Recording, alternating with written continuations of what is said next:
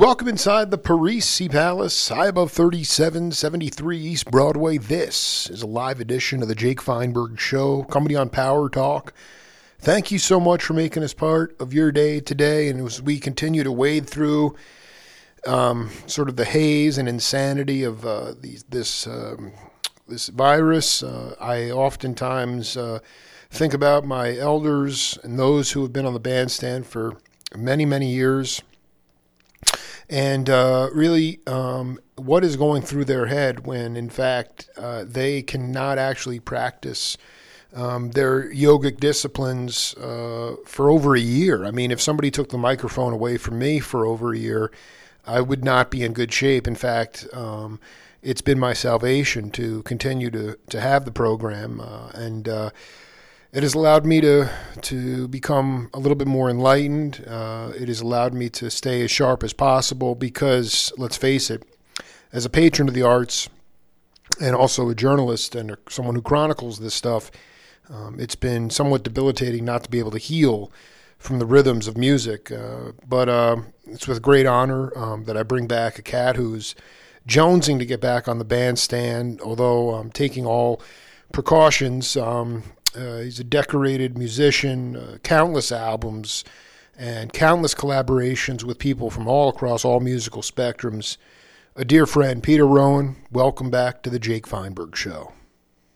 Hi, good morning, Jake Feinberg. It's good to hear your voice from uh, out there in the the pristine uh, air of the southern deserts. Yeah, man. Free, free Mexican Air Force, baby. You know, listen, um, uh, we got a game on this program called Name That Voice. I'm going to put this voice in for you right now, and we'll come back Uh-huh. and, and come back and break it down. They sure did. They changed my life. They honestly changed my life. Um, hearing hearing Chick play. In fact, one of the things that made me think that playing jazz on the banjo would be possible was hearing Chick play um, the tune Spain with Return to Forever on a record at jazz appreciation class. I had just started playing the banjo, and um, this the way he played. You know, especially it was that that that Rhodes um, piano sound, electric piano sound, and it was sort of crunchy, and he was on the front end of the beat like a banjo would be but the but the um, the language was completely different than anything I had learned on the banjo at that point.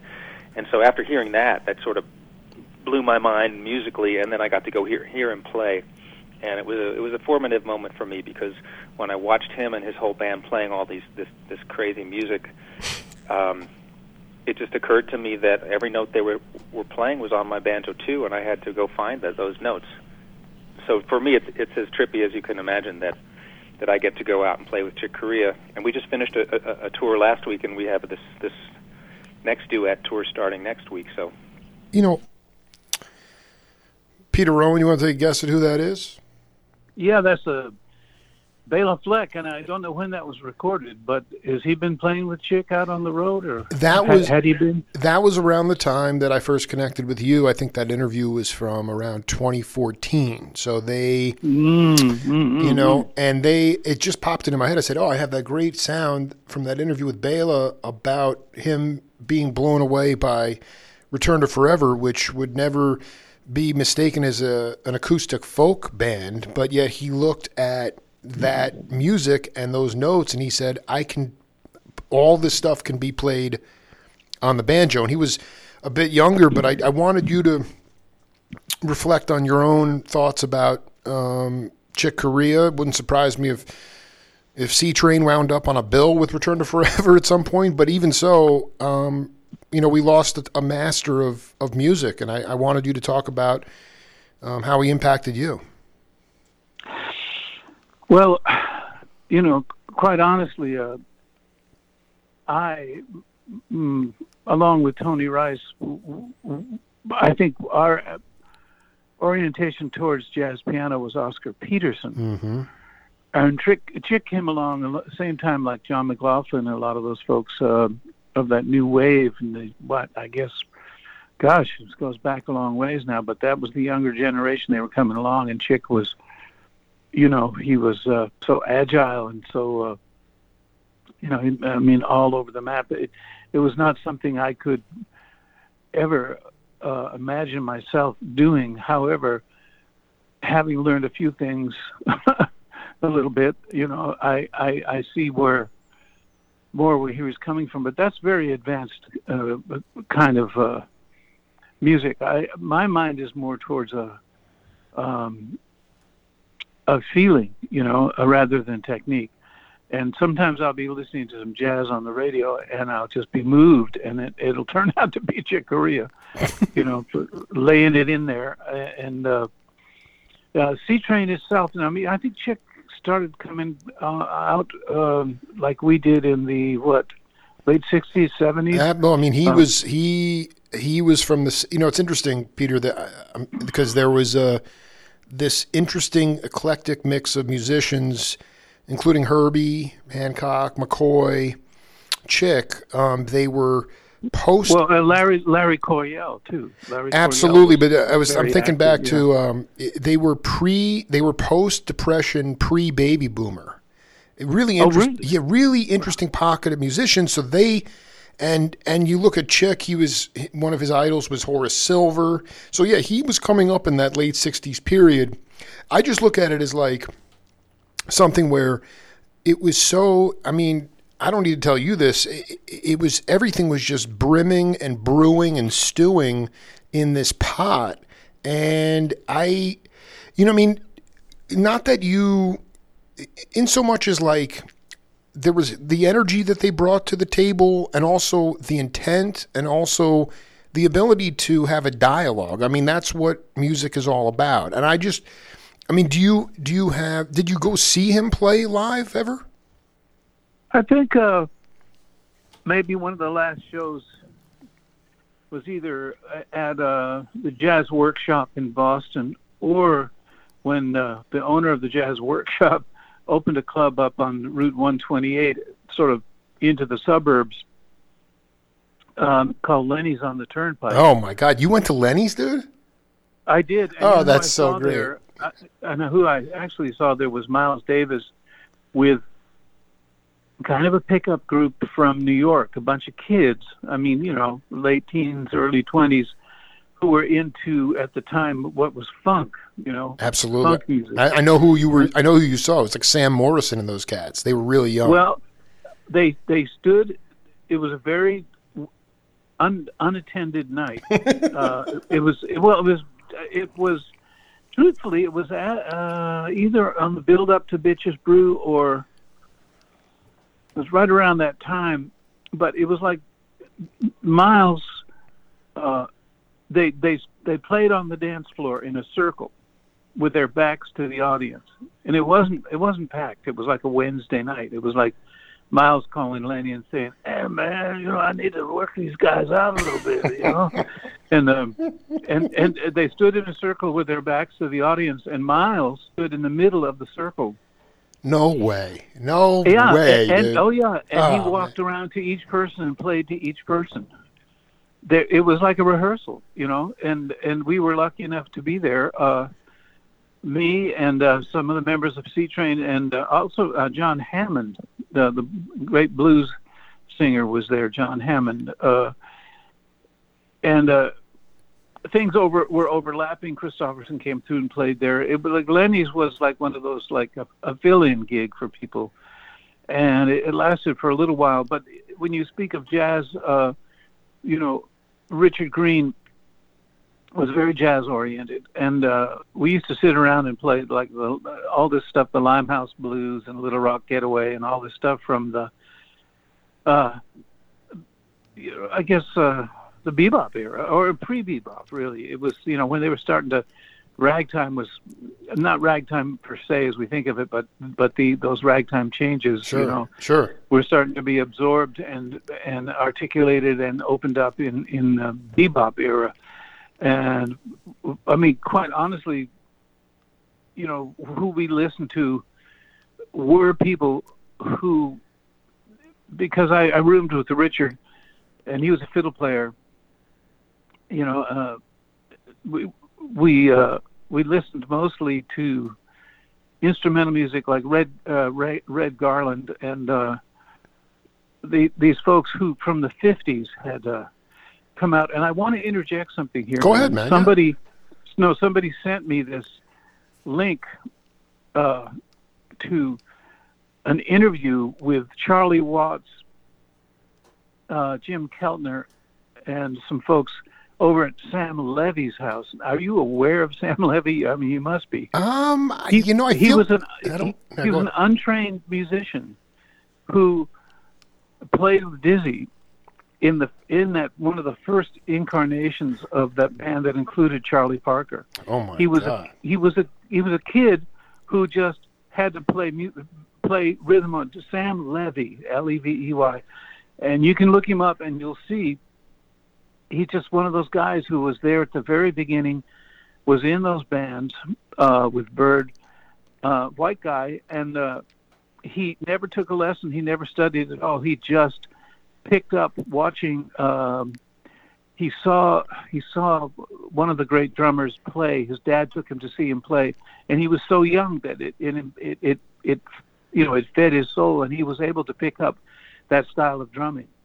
Um, and uh, it, it's just interesting to see how uh, the you know we're talking about Bela Fleck and uh, Chick Corea, and well, you know, there's Charlie Watts of the Rolling Stones, you know, over at, at one of the original bebop drummers' house, and um, and along with uh, Oh Jim no, Keltner. I know who you're talking Jim- about. His name is Stan Levey. Stan Levey. Oh, oh, okay. Yeah, no, I haven't Levey. Levey. said. Yeah, no, Levey. I mean, listen, everybody from Ron Tutt to Jim Keltner to Dizzy Gillespie obsessing. uh, Stan Levey was one of the nastiest bebop drummers. A really, a really kind of. I mean, not a great dude, like a hard guy to approach, very hard Scrabble guy, but a brilliant freaking drummer. I yeah, I know him well. Well, this is. Uh, well, I don't know if you've talked with him, but anyway, No, he left. He left. He left us. Yeah, he's passed away for a while. Right. Well, this must have been you know sometime in the past 15 years Hmm. that they're sitting around because there's not a whole lot of gray hair in the picture except Stan. but but uh, but he uh, he tells his story. You know that he he never studied. He he picked it up watching uh, people that his dad took him to see. And probably, Anyway, and uh, probably, and you know, probably also like, I mean, you guys, the thing that's so cool about you and your brothers, uh, and everybody, Stan Levey included. I mean, yeah, you can go watch people at that time, but everybody was um, autodidacts. I mean, you you really heard. That's the that's the thing that's so amazing. I mean, you know, like you had the ability to hear a tune on the radio. Chances are there wasn't a rewind button. You couldn't go back and listen to the tune again a lot of times you had to hear something and then you could kind of interpret it in your own way. That's how individual sound came about. Now, especially with the advent of television, when it became a real medium in the mid 70s, uh, people started to, and continue to this day because we are saturated in mediocrity musically and in our art. They started to, you know, um, copy people's um, physical movements or they turned out to copy machine parts. So as a result, you have this incredibly hard. Um, I have a hard time really identifying who is playing what um, instrumentally. That being said, I mean, you know, there's a couple. I tracked down um, Paul Lenart, your old friend, and we did a cosmic. yeah. We did a cosmic interview, and he we talked about you uh, relentlessly. And you know, he was in the band The Far Cry, which you know that's a Dolphy tune, and Exactly. you know, I mean, no one would. I just, I would love, I, I, and Tony Rice has also left us. I, you know, and I wanted you to. I mean, Peter, in your mind, when you and Tony, Tony would say, "Go wild, man, go wild," you know, like, just, you know, and and regardless of, you know, no one, you know, okay, so you weren't McLaughlin or people like that. Who cares? It was like, it was this unbridled enthusiasm to burn. And I just wanted you to talk about your concept of, of you know, ultimately jazz. And when you and Tony would get together, even Richard, you know, I mean, is is it a, is jazz a combination of all musics? Uh, is it just improvisation? For Peter Rowan, when you think back to all these beautiful people that you've played with, will continue to play with, what is your concept of jazz? Well, I mean, I'm a vocalist, and I play guitar, and I'm always trying to, you know, you know, expand my chops even at my age, and uh, and understand musical ideas. There are some things that I haven't put together, but whose sounds I like. Right. Certain chord weirdnesses and things like that, and uh, you know, my my hang over the years became more and more with uh, songwriters, with Townes Van Zandt, Guy Clark, and folks like that. But my orientation musically was always to have these like super pickers, and it just happened to be that we were in the same sort of bag. Mark O'Connor, you know, Mark O'Connor, Sure. Jerry Douglas, Oh yeah. Richard Richard Greene, Tony Rice. I mean, I never. I mean, I was I was lucky in that these adventuresome instrumentalists, you know, uh, but you know what's required of me is to is to as a rhythm guitarist to with starting out with Bill Monroe, you know, coming from a little bit of a rock and roll background, I want to say the guy who opened the door for me was Chuck Berry because he made music accessible.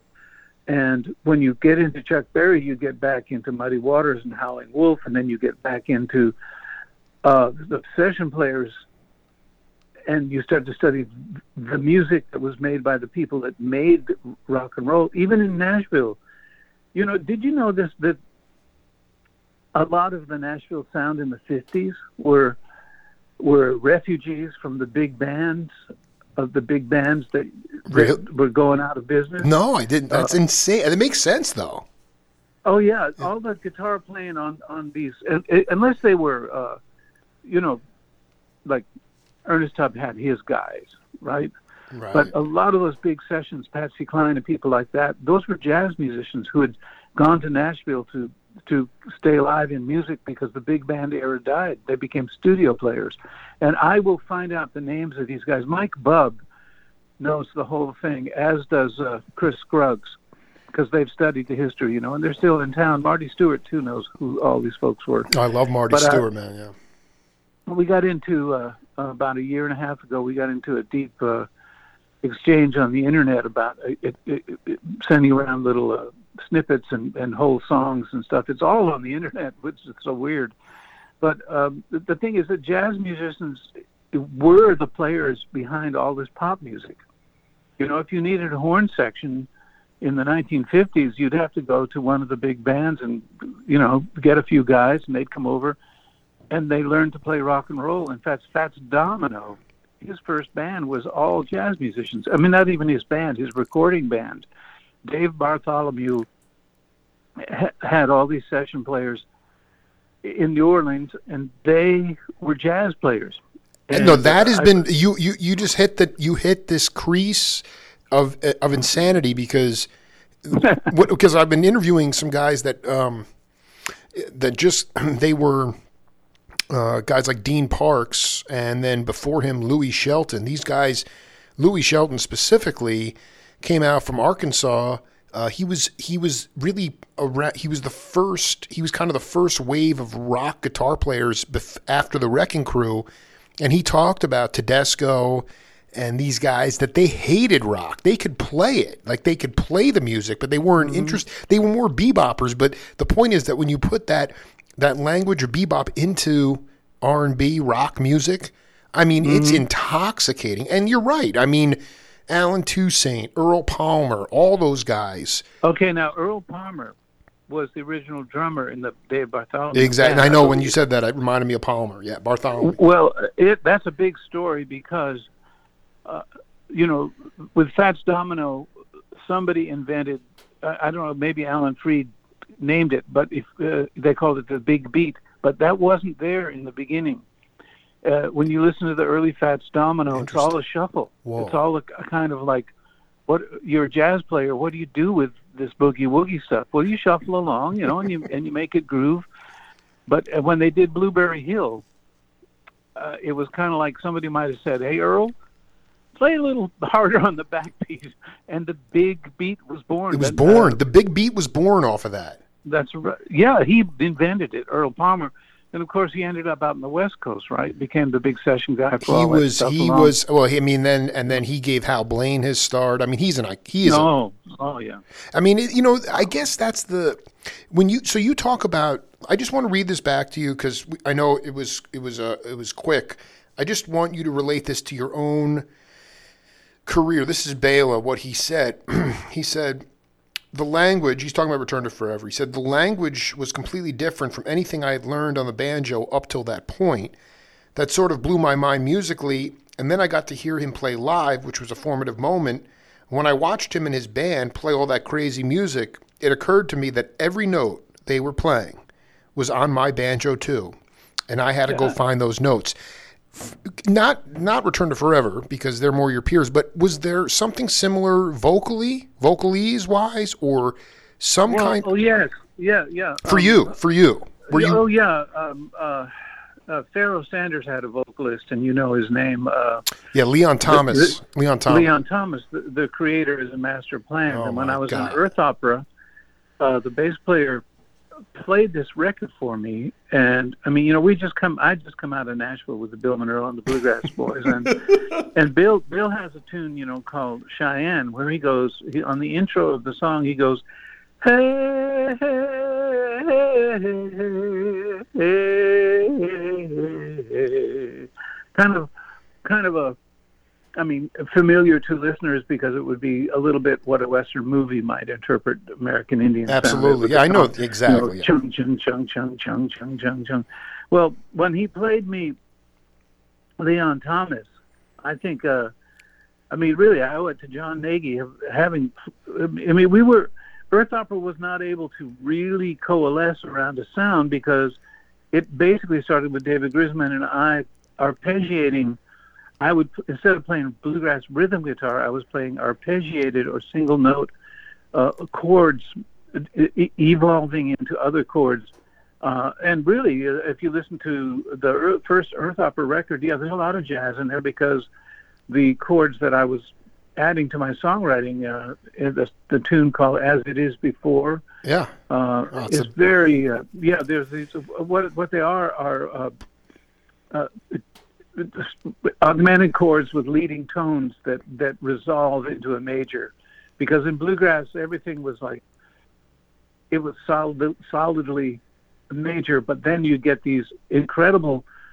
Uh, I, would, I wouldn't say discords or, or dissonances, but these incredible harmonies, musically speaking, would be a four against a seven, while you're still in in the key of G. You'd be playing a C and an F, and uh, and of course that all comes from mountain music.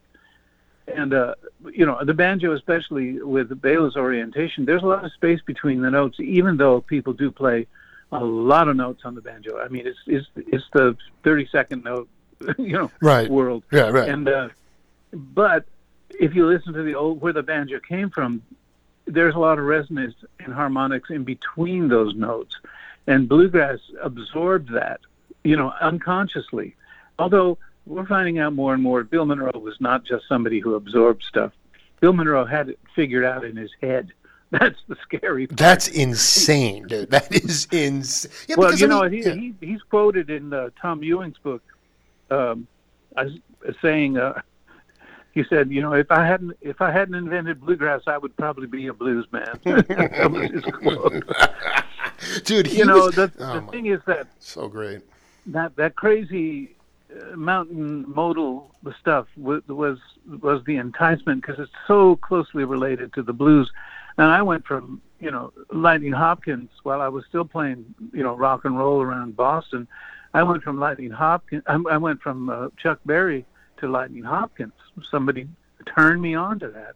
About the same time, I started going over to Harvard Square and going to these coffee houses and seeing these black guys playing conga drums and then you know I would say, well, I wonder where these guys are from, what they're doing. Somebody say, oh yeah, they're going over to Paul's Mall to play with, uh, you know, Coleman Hawkins or somebody. You know, uh, dude, this is they're so. just drinking coffee and warming up here. Oh, I, I, dude, I'm no. This is so. I this is so great to hear your voice, Peter Rowan. He's. I interviewed. Um, I had a chance to interview Chuck Israels, um, a bass player, in, in in 1950. His family was all communist. I think they lived in Brandeis uh, or out near Brandeis, and he he was playing. Uh, he was singing with Pete Seeger in 1950, and then he recorded with John Coltrane in '58. But he, Really? yeah, he said he said um, he said that uh, I became more interested in the expanded vocabulary of jazz, so folk gigs were kind of limited. When I was at Brandeis, I used to work with Steve Kuhn and Arnie Wise in a trio at a coffee shop in Harvard Square called Mount Auburn 47, which later that's it. yeah, that's it. Mount Auburn 47. And I'm like, Rowan was Rowan was cook. Rowan, were you there playing or just sort of absorbing music at club? No, I was 14. I was 14 years old, and I, we, we after a rock and roll gig, we went by one night. Somebody told me about it. I said, "Guys, let's go by this place." I was working on the some kind of construction thing with a an ex-marine, and he said, "You know, he he's heard me play the 12-string guitar singing Lead Belly songs at, the lunch break." He said, "Rowan," he said, "You need to go where your people are." and I was like, and I was like, uh, "Yeah." and he goes, "Go to Harvard Square." Harvard. Harvard. He said, Harvard Square. Now, he was a Marine, you know, he was a Boston boy. Oh, dude, I love that accent. Ha- but you don't have the accent, which is interesting. You guys are from New England, but you don't have it. Well, no, it's because I lived in the South for a long time, but I mean, uh, No, what did he say? So he said you got to go to your people. yeah. So I went to Harvard Square, and, and after the after the rock and roll gig, me and the band, the Cupids, we stopped by and went for the first time to this place, the Club Forty Seven, and uh, a seventeen-year-old Joan Baez was playing, and she came out on the sidewalk and um, and uh, sang uh, some doo-wop with us. Well, no, that's okay. So this is this should put hair up on the back of my neck. This is continuing from Chuck Israels, who you know was uh, Well, now, was he playing jazz? What, what Chuck. his It was a thing? Chuck. Chuck Israels was uh, uh, Bill Evans's bass player for quite some. I mean, I mean, an iconic Oh, upright. God. In, But he was playing in Harvard Square, huh? Well, no, this is the this is the continuation of the story. After he goes, there was this beautiful young woman playing guitar and singing. She sang so well and she played the guitar so well and she was such a beautiful storyteller in her singing and drop dead gorgeous and super smart that I got up there and played the bass with her because it was the most musical thing available to me. I never got paid for that. I just played with her. Oh, That woman yeah, was yeah. Joan Baez. That's un Sure. I mean, what you know? Let's just get down to brass tacks here. I mean, I, I want to ask you because you've come through town quite a bit. I've actually been able to see you perform live in different settings. It's always a treat. You always have a, the ability to, to grab the audience's attention, and uh, and your intention for playing music is always really um, to inspire. There's I don't know if you let go of expectation a long time ago or not, but it's really all about intention.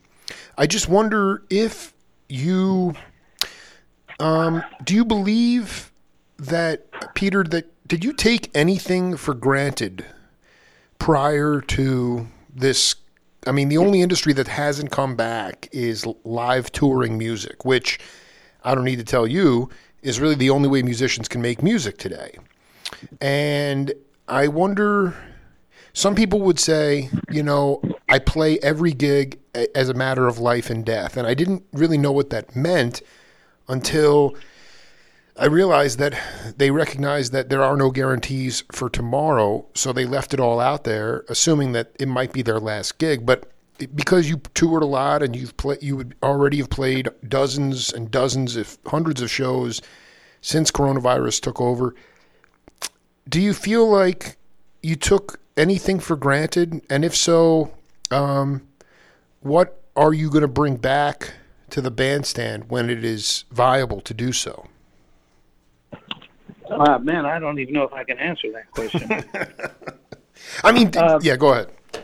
well, I, it's, you know, I mean, really, it's just like, uh, uh, got to keep, uh, you know, the. Uh, I, I've gone back to some real basic stuff like uh, flamenco guitar and origins, what I consider origins of where uh, a lot of the um,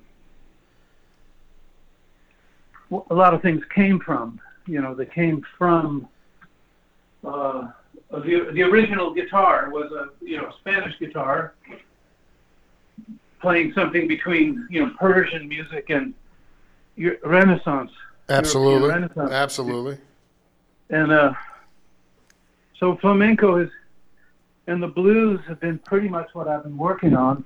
But I've also been writing a record uh, uh, for um, uh, bluegrass records that I want to do when when we get a chance to be active again. So I, you know, it's more like a keeping it alive through that. Uh, occasional Zoom performances. Um, I've got a actual session to go to right now with the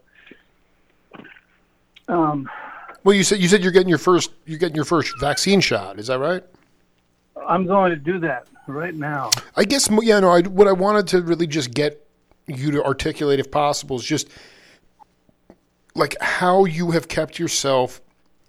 You know, for so many of my peers as well. You know, like I said, if you took the microphone away from me, I would be in a really bad state, and I just wonder how you have been able to. I mean, know you have a great family, kids, wife. You But I mean, mean- how do, how have I cut through the mental fog? Yeah, man. Because, dude, I'm really, I'm starting to atrophy a little. I mean, even in my own way. no, no, yeah, you know, I, you know, we talked about this before, but no, I do, you know, I'm a Buddhist practitioner, Mm-hmm. so I, I spend time on the cushion, uh, you know, uh, Sure. relaxing into, you know, you know whatever uh, experience of, you know, an unconditional state of uh, awareness that, uh, you know, I can achieve by, you know, trying to stay with it daily. And, and, and I've had time enough, you know, off the road to actually, you know, do some retreats two or three weeks up at, you know, the, in the mountains. And all that's been very helpful to me. But I, I, I realized, you know, that what a gift that I've been able to do that. And, uh, and to come, uh,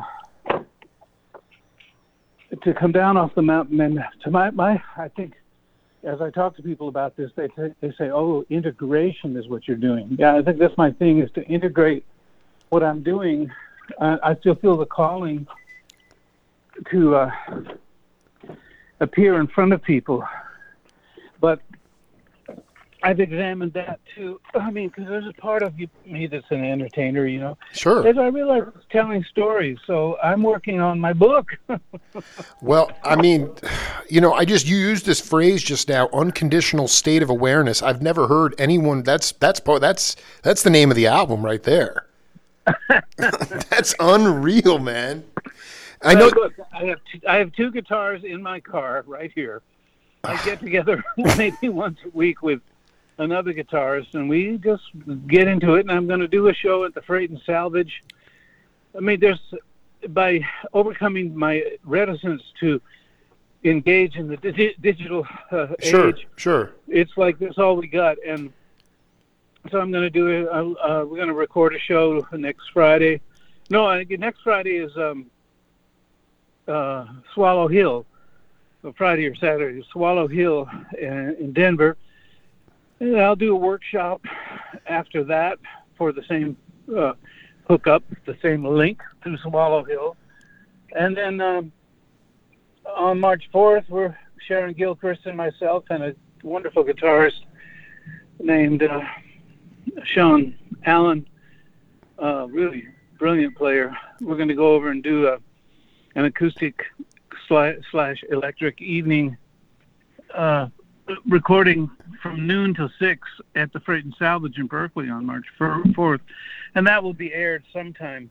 So there's, I mean, that's what I've been doing, you know. And uh, and my daughter's done. We've got let me advertise one Peter Rowan project, Please. and that is, uh, we've got something called My Songs and Guitars, and it's it's either on Nugs or Bandcamp or something. They're they're finding distribution for it, which is a whole other era, of course. But you know, Oh my God. distribution distribution used to be what we did with hard rec- records and CDs. Now it's distribution via digital uh, platforms and but this is a thing that I worked on. My daughter filmed me, and we took about six weeks to do it. I have 10 or, 10 or 15 episodes uh, that are about 15 minutes long each one, where I talk about the instrument I'm playing and then play uh, a song and talk about the song too, as it relates to the sound of that instrument. So that really says a lot of what I've been doing is listening to.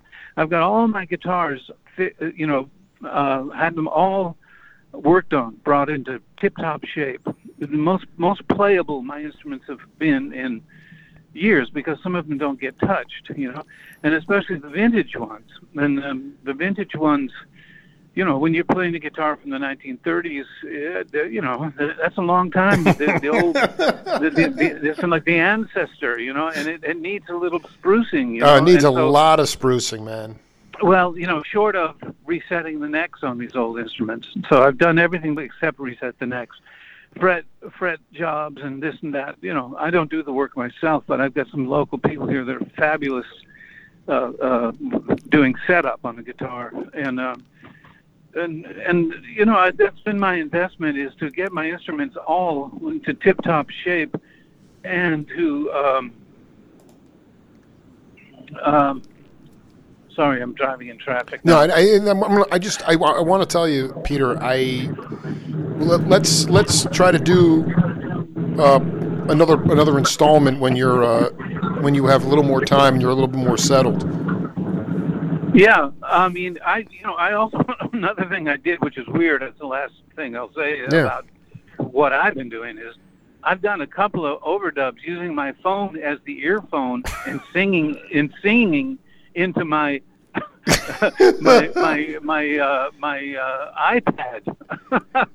I mean, you're doing every everything. It's the Far Cry, man. It's the Far Cry. It's unbelievable. it's a far cry, and I could talk to you about those guys too. That Well, no, that I want I want to break that down. yeah. So let's. But I just want to tell you, I know you got a bunch of, of uh, you know things coming up.